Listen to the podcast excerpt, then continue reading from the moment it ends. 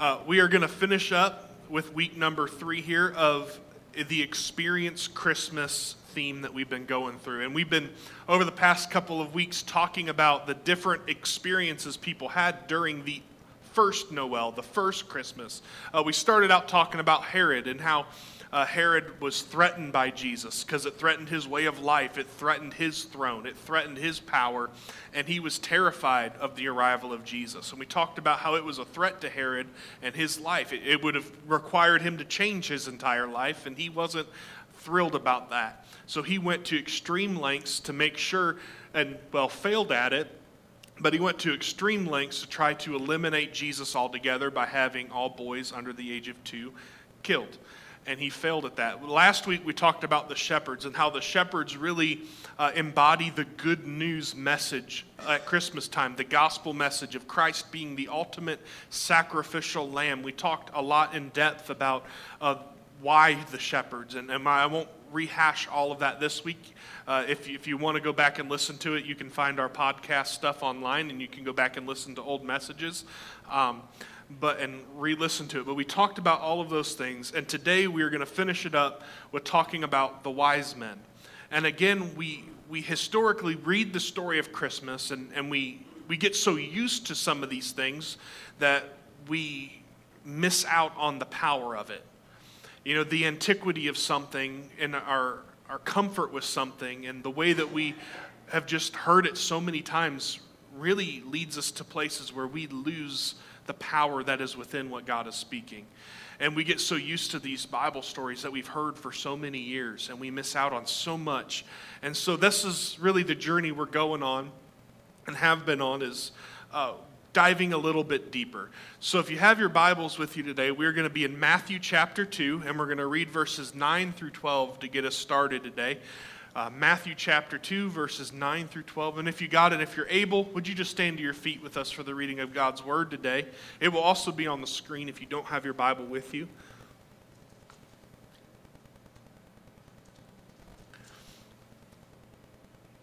Amen. Matthew chapter 2, verses 9 through 12. I'm using the Christian Standard Bible translation, so it may read slightly different than what you may be looking at in your hand today. This is what it said. After hearing the king, they, meaning the wise men, went on their way. And there it was, the star they had seen at its rising. It led them until it came and stopped above the place where the child was. When they saw the star, they were overwhelmed with joy. Entering the house, they saw the child with Mary his mother, and falling to their knees, they worshiped him. Then they opened up their treasures and presented to him with gifts gold, frankincense, and myrrh. And being warned in a dream not to go back to Herod, they returned to their own country by another route. Heavenly Father, today as we dive into your word, I ask God that you would just add your blessing to it. God, let it flow from my lips to the hearts of your people today. God, I ask that you would grow us in our faith. Lord, that you would increase our faith, that you would increase our knowledge, and that we would appreciate the story of these wise men in a new way today. In your name we pray. Amen and amen. You may be seated in the presence of God this morning. So, a little backing on these wise men. These wise men have traveled in. Uh, they'd seen the star when it first arose and first shown up, and so they traveled and followed this star, led them uh, to the city, and they went to Herod, and which is where we're at here in Matthew 2 and they're talking to Herod and say, Hey, where, where is this child who has been born here in Bethlehem? I, we, we want to go worship him. We want to see him.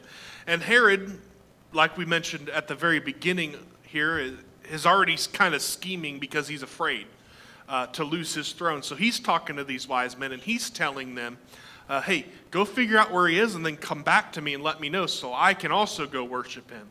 Uh, he said lyingly. Uh, he, he was had an ulterior motive, and the wise men kind of found themselves in the middle of all of this. And uh, they, they, however, when they had finished with the king, they followed this star, and it led them to Jesus. One of the interesting things about the wise men, especially when you compare them to the shepherds or Herod or anybody else in the story, they had the least, uh, especially compared to the shepherds, they had a very uh, lacking in extravagance experience that led them to go see Jesus after his birth. Uh, we talked about the shepherds last week, and if you remember, we talked about how you know this angel showed up, and it's and he spoke to these shepherds, and then a heavenly host showed up, and they were singing choir songs, had God's heaven gospel choir singing and praising and worshiping, talking about the birth of Jesus and his arrival, and so we had all of that going on. But these guys had a whole different way of knowing they they had a different experience. They didn't have lights, camera, action, angels showing up. They didn't. They weren't visited like uh, Mary and Joseph were to be told about the birth of Jesus. They they they found out through their own study through their own time. Uh, it is believed that these wise men, or magi, how, however you know them to be, were astronomers and they studied the stars in the sky. And somehow, through their studies, they came across this, this sign that would be in the heavens and in the skies. And, and, and they realized through this journey of searching to, to find out about the birth of Christ because these guys knew the prophecies. They, they were smart, intelligent, spiritual men. They, they understood that the birth of Jesus was coming. And these were men that were waiting on God to show up in this way. They were working uh, diligently to study the Word of God, to study the prophecies, to understand what was going on in nature and God's creation, to see what was going to happen and come forward through this birth and through this moment that had been prophesied about for so many years and generations. They were anxiously waiting, and finally, this moment came where they see the star, and something happened through their studies where they realized it's the time now is the time for his birth and his arrival. You know, I, I love these wise men because they, they are people that inspire me. They inspire me because they weren't just oblivious to the world around them. They were eagerly searching and studying, awaiting the arrival of Christ. These were men that were seeking after God and the things of God. It's funny to me, like, I, I think it's safe to say that most of us, and, I, and I'm including myself in this, love when God shows up like he showed up for the shepherds big, extravagant announcements, a prophetic word, uh, uh, somebody coming to you with a word of knowledge, or, or, or, a message in tongue and interpretation, or something of that nature where it's big and extravagant, and God speaks a conference with your favorite celebrity pastor, uh, preaching and, and giving you a word from the Lord. And we love to hear from God that way. We love to hear from God that way. But what I've really, truly often noticed, more than those things, more often than those things, is that God wants to speak to us the same way He spoke to these wise men through deep, intimate study and time with Him. These wise men didn't get a big visitation from angels. It was through their study, it was through the time that they spent with God seeking the signs and, and, and to be able to hear and understand and know when Jesus was arriving. That, that's how they understood that he was here. I think too many times we're looking for the angel to show up. We're looking for the heavenly host to, to come along and, and speak something to us that's going to bring us hope and good news and joy in our life. But the reality of it is, is more often than not, God will speak through the small moments, through the, through the quiet moments, through the subtle things, more than He will the grandiose big things. And we've lost the art as people of God of seeking God. So many times people say, I just don't hear from God anymore. Or, I've never heard from God. He doesn't speak to me. I, I, I never, he never comes to me and tells me things. And my question is, is, well, how much time have you spent in His Word? He gave us an entire book full of things that He is speaking to us. And then people will say, that, well, it's just so hard to understand. It's so, and yes, there are times where it's hard to understand, but it is through diligent study. There's a reason why God said, Seek me with your whole heart, and you will find me. We can't do half hearted pursuits of God.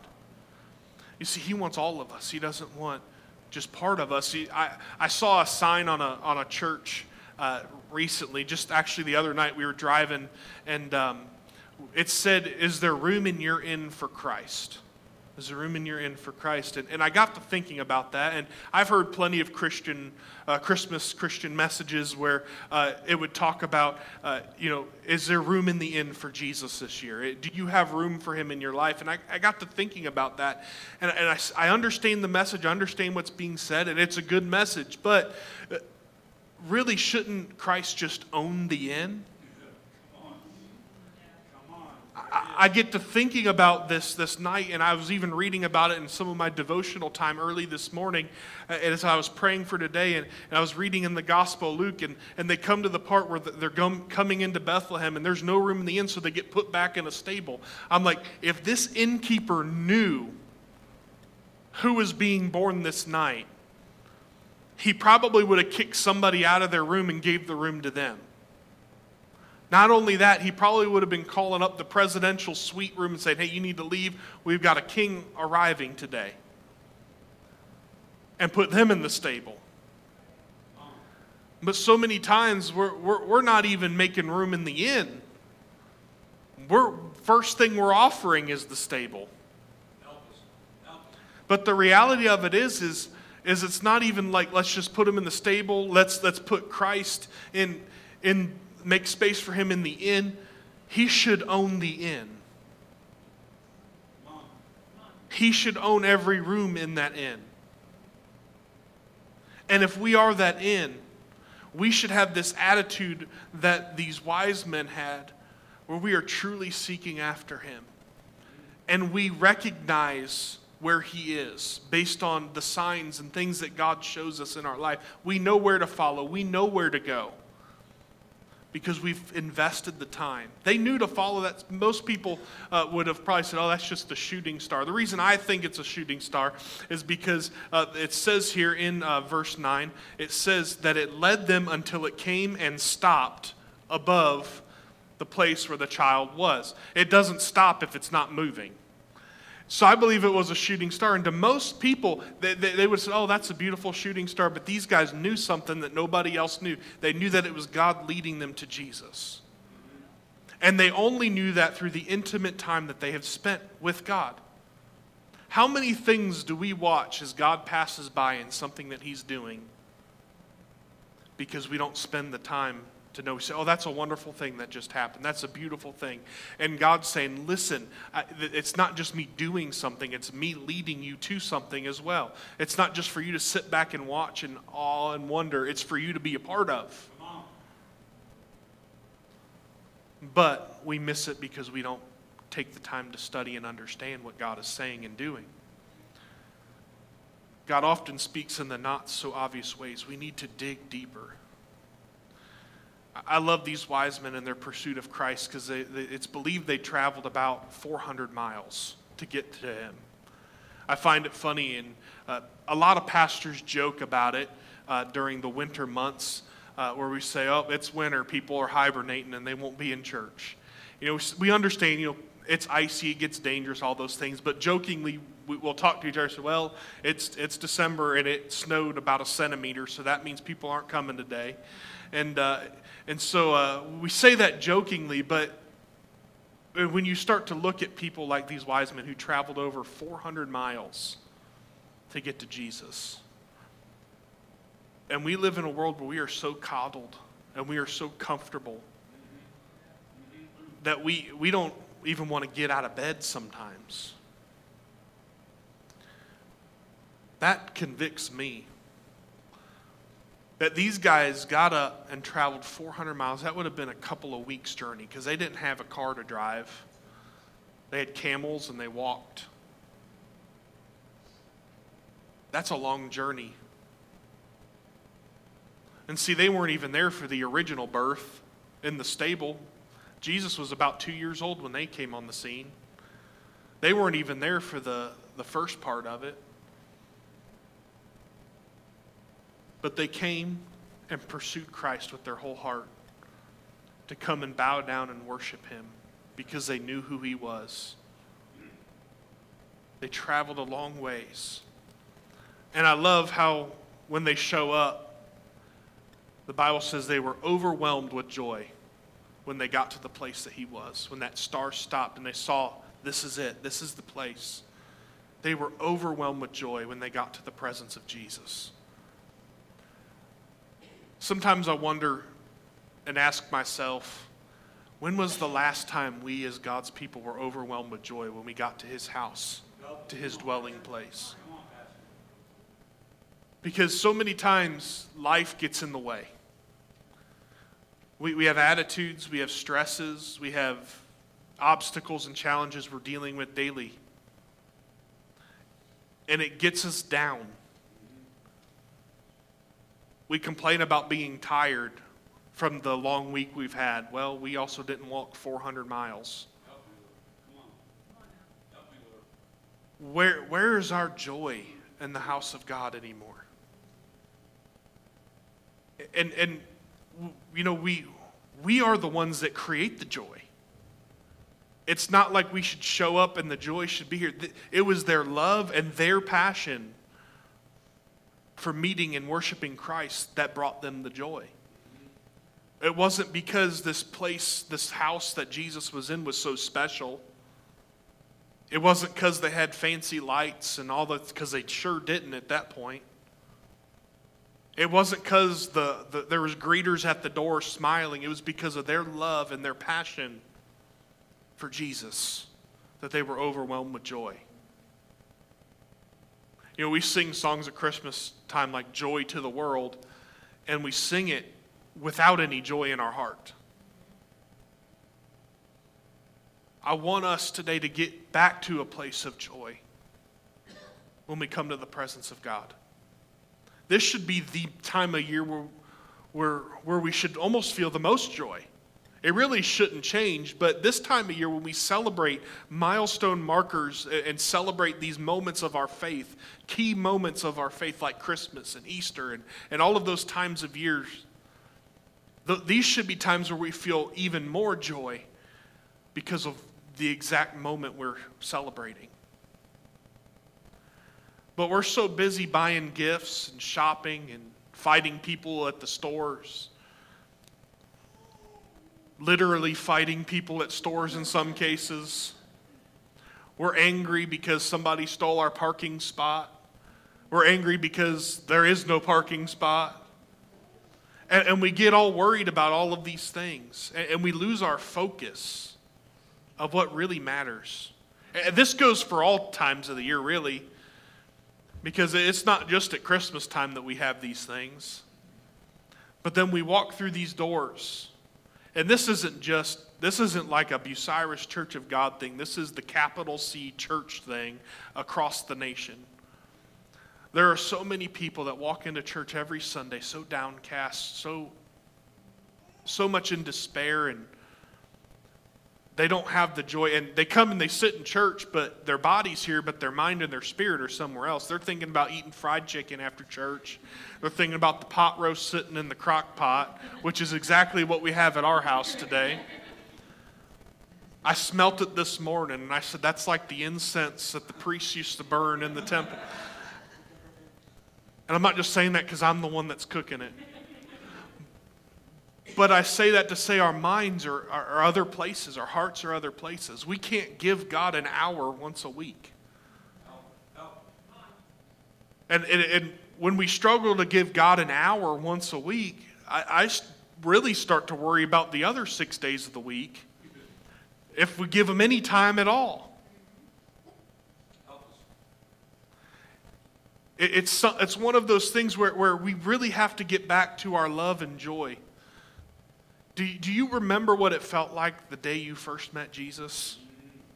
The joy, the peace, the, the wonder, and all that you felt when you met him for the first time?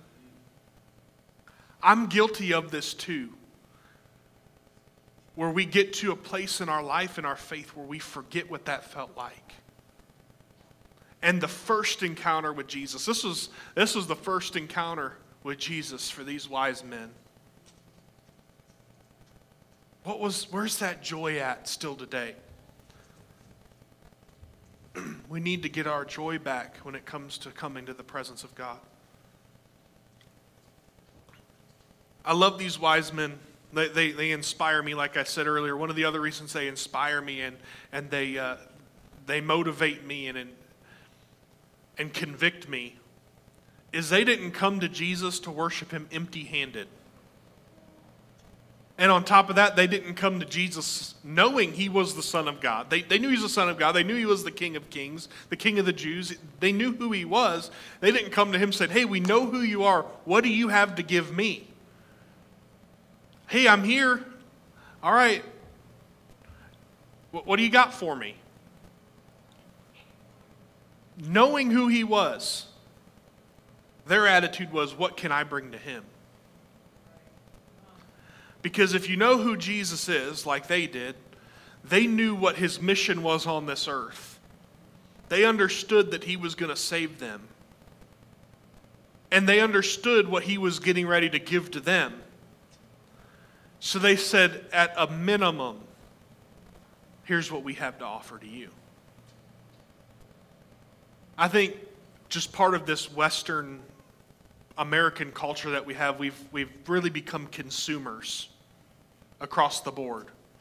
And I think this holiday season is proof of that. We go from Thursday Thanksgiving to Friday stabbing people in Walmart so we can get the TV. Then we go from that to, well, hey, let's sing Christmas songs. And then this, this last week here leading up to Christmas, I don't even want to think about going to a store. I, I don't. Because I know what it's going to be like going in those doors. We go back to rushing around being angry and greedy once again. There are kids every year. I, will never forget seeing the, these videos on Facebook and, and, whatever social media I've seen them on. They're, they're everywhere anymore. There's 7,000 different forms of social media. I can't keep up with it. But seeing where these kids are getting like an iPhone or, or something really expensive, but they scream and throw a fit because it's the wrong color. That, that blows me away. That we have reached that level of consumerism in, in our mentalities and in our spirits that if I don't get what I want, how I want it, when I want it, the exact color, shape, and size, and, and the, right, the right screen protector and the right case or, or the right sizing or it wasn't quite right, we throw a fit. And unfortunately, it's, it's been the case across the board in many cases where we treat church the same way. Where it's about when I walk through those doors, what did they have to offer me? What, what, what, what is God going to give me today? What, am I going to get out of this? I, especially like the, the word of God to be preached and taught is for us to receive and hear. And there's, there are Sundays where I'm preaching things and it's not in my notes and I'm hearing it for the first time. And, and that, that's just how it is sometimes. I got notes, I got an outline, but sometimes God puts something to where I'm now hearing something for the first time. And I've even gone home and said, Lord, that blessed me today. And I'm the one doing the preaching. Those, that there is something for us to receive in there, but in our attitude of worship when we come through those doors, it's not about, oh, I didn't get anything out of the songs today. You're not supposed to. The songs are not about you. They're not for you, they're for Him. There's a pastor who, uh, who one time had, I forget his name, but he, he's a more popular pastor. He pastors a church down in the southern states. And I remember hearing him tell a story one time in one of his messages where a lady came up to him after church one day and said, Brother, I just didn't really like that music today. And, and uh, it just I didn't really care for the song choices. And he said, "Well, that's all right. They weren't for you." Basically saying it doesn't matter if you liked them or not. We didn't pick them to make you happy. There it is. There it is. Uh, Uh, but we have that attitude of, "Oh, I didn't really like that style. I didn't really like that." that song. Listen, I've got favorite songs. I've got favorite worship leaders and artists that are out there. I, have got those things but I understand that there's a time and a place for me to listen to what I know I enjoy. And then there's a time and a place for me to put aside my preferences and the things that I want and desire in, in, the house of God and just to understand that it's not about what I want, it's about what He wants, and it's about me coming and offering my praise to Him. These wise men didn't show up empty handed, and they didn't show up saying, Lord, what can you give to me? What do you have to offer me? They knew what he had to offer already salvation, hope. They knew the prophecies. They knew what it was prophesied in the Old Testament that by his stripes we are healed. He is the Prince of Peace. He is the mighty God, the everlasting. They knew those things because they'd spent the time to know them. They knew what he offered already. Now it was time for them to say, let, let me offer my praise and my glory and my honor unto you. They didn't show up empty handed. And they didn't show up with an open hand saying, What can you give me? Rather, they came and they brought him gifts, and they brought him gifts of great value. Bible says they brought him gold, frankincense, and myrrh. And I'm going to talk about these three gifts, and I'll be done today. Each gift really had a, a different meaning and different significance to it. When you begin to study it, uh, gold is a gift for a king. Gold is the gift for king. They understood that Christ is the king. They, they knew that through their studies. Uh, it even talks about uh, in, in, when the message of Christ's birth is being given in Luke chapter 1, verses 31 through 33. It says, Now listen, you will conceive and give birth to a son, and you will name him Jesus. He will be great, and he will be called the Son of the Most High, and the Lord God will give him the throne of his father David. He will reign over the house of Jacob forever, and his kingdom will have no end. No wonder they brought him gold. They knew he was the King of Kings. David was a great king, but Jesus is better than David. Jesus is greater than all the kings of this earth. In fact, I'm going to rabbit trail here for just a moment. I think sometimes we get too wrapped up in the other kings of this world the presidential kings, the con- congressional kings, the senators, and the mayors, and the governors, and whatever else that are out there. We get all wrapped up in what they're doing and how they're doing things and the corruptness or the lack of corruptness, however you see and view things. I really don't care. Because at the end of the day, none of that matters. There's going to come a day with no matter how much power whatever person had on this earth, whatever country they're over, whatever, whatever government they rule, there's going to come a day that every knee will bow, including them, and every tongue will confess, including theirs, that Jesus Christ is Lord. And although we may not agree with everything on this earth, and I certainly don't agree with every decision that's been made from whatever time span, whatever. It, it doesn't matter who who the president is or who the governor is. There are things I don't agree with with all of them. There are things that all of them do that, hey, I, you know, I kind of like that. But at the end of the day, I don't have to stand before them at the end of my life and give an account. And if I don't have to give an account to them for the life I've lived on this earth, because there is a king higher than them, that I'm certainly not going to allow my joy and my peace to be wrapped up in how they do things.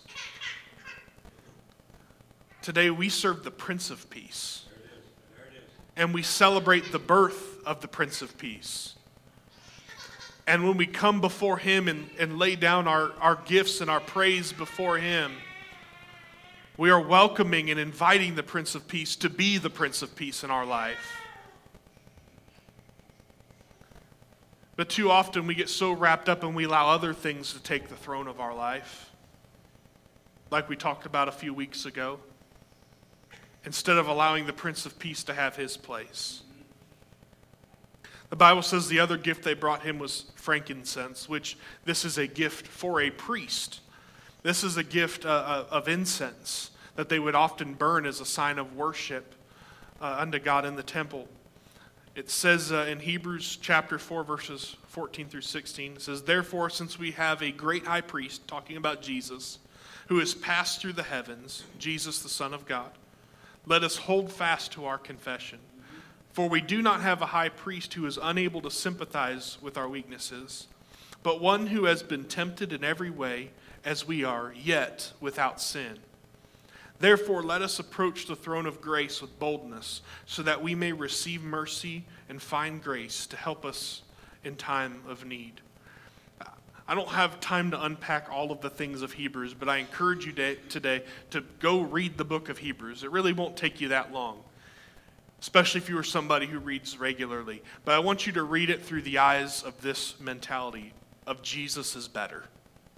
If you, if you read the whole book of Hebrews, essentially throughout it, the general overarching message that I find in there is that Jesus is better than all things than all the old ways of doing things. And if you read through Hebrews, it talks about the old sacrifices, it talks about the tabernacle, and how all those things were just a sign leading and pointing to Christ, and Him being the fulfillment of all those things, because why? He is better.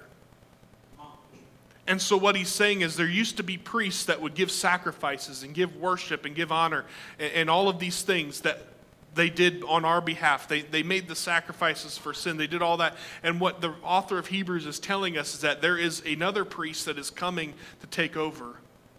And these, and these wise men understood that, and they brought him the frankincense as a sign of worship and glory and honor unto him that used to be offered in the temple is not going to be needed anymore because there's one to come who, there's one who is now here who is fulfilling all of those requirements for worship.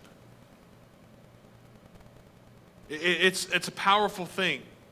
We have a great high priest, and I, use, there's other scriptures I could have pulled from Hebrews to use in other parts of the Bible, but I like this one because it talks about, and this, I think this is important this time of year, where it says, We do not have a high priest who is unable to sympathize with us in our weakness but one who has been tempted in every way as we are, yet without sin. And then he says, Therefore, let us approach the throne of grace with boldness, so that we may receive mercy and find grace to help us in time of need. I, I, selected this and I felt God led me to this because this time of year is a, is a time of year where uh, I, I believe that many people struggle. People who are lonely, who have lost loved ones, who, who have people who, who now have a smaller family gathering and it's heartbreaking and hard for them, or have a broken family that doesn't talk to each other anymore and doesn't want to get together and spend time together. People who just go through hard times. The scripture's telling us that we have a high priest that was born on this day that we celebrate who can sympathize with us in every way. Christ was abandoned by his people. He, was, he had Judas who betrayed him and stabbed him in the back. He had people who walked away from him. There was times when he felt alone, when all the disciples scattered when he was led to that cross. He understands us and can sympathize with us. And the Bible tells us that we can go to him now as our high priest and find comfort and peace through him. He is worthy of that frankincense. He is worthy of that praise and glory because he is our great high priest. And not only does he offer those pe- the peace and, and all of those things, but as we talked about last week, he is the ultimate sacrifice that all these priests worked all day and all night and could never give enough sacrifice. Him with one sacrifice. Jesus gave one sacrifice, and it satisfied for all sin, for all of us for all of time. The final gift they gave was the gift of myrrh. Myrrh was used in two ways. It was part of oil that was used for anointing, but it was also used in the embalming process. So there, there's kind of a twofold thing to it here, but uh, Acts uh, chapter 10, there's other places, but I, I picked this one because it, it really summarizes uh, what Christ did on this earth. Uh, Acts chapter 10, verse 38 says, How God anointed Jesus of Nazareth with the Holy Spirit and with power, how he went about doing good and healing all who were under the tyranny of the devil because God was with him. It, it, it clarifies that Christ essentially is the anointed one of God who is put on this earth to heal, to raise the dead, to free people from the power of the devil, all because God was the one who chose him and anointed him. I don't have time to teach on anointing, but essentially what anointing is, is it is God's stamp of approval on a person or a priest. They would use it. Uh, they anointed David as king when he was still out in the shepherd. Uh, in the shepherd's fields watching over sheep, they would anoint priests for their duties. It was God's approval, it was God's blessing, and they used the symbol of oil. It's why we anoint people with oil today. They're anointed to be healed. You're anointed for a purpose that God is calling you to, anointed to preach, to sing, to, to greet, to do whatever. And, and so God, uh, God anointed Christ to fulfill these things on the earth. He was God's anointed one on this earth, and that's why they gave him myrrh but also it was almost as if it was a foreshadowing, as it was also used for embalming, to say, We understand what you're anointed to do. You are anointed to come and die, to free this world from their sins. So, this myrrh is a powerful gift. He is Christ, he is Christ the anointed one.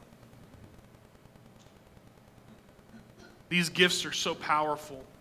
And this, it's so important for us to dig beyond the surface of these things.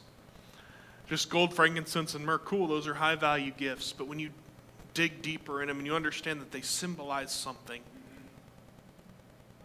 that, that everything, it's, it's funny, when you read the Bible, really everything points back to Christ. Everything in the Old Testament points to Christ. Everything in the New Testament points to Christ. God doesn't put things in Scripture and do things for just random fun and happenstance. Everything serves a purpose in the Scripture. These gifts are no different. These men understood who they were coming to worship, and it's shown through their gifts. They understood that He is the King of Kings, that He is the high priest, and He is the anointed one of God. They understood that, and they worshiped Him accordingly. You see, through, through these few weeks here, we, we've looked at the different experiences of Christmas. Through the, of the first Noel, that, that first beautiful day and night where Christ was born on this earth. We understand that Herod, the Herod experience is the experience of life change dying to yourself, giving up your way, your power, your will over your own life, and surrendering to Christ, which Herod didn't want to do. And if we're honest, most of us don't want to do. We understand that the shepherds were the good news experience, the gospel experience, the, the, the message of salvation and sacrifice for sin that was for us.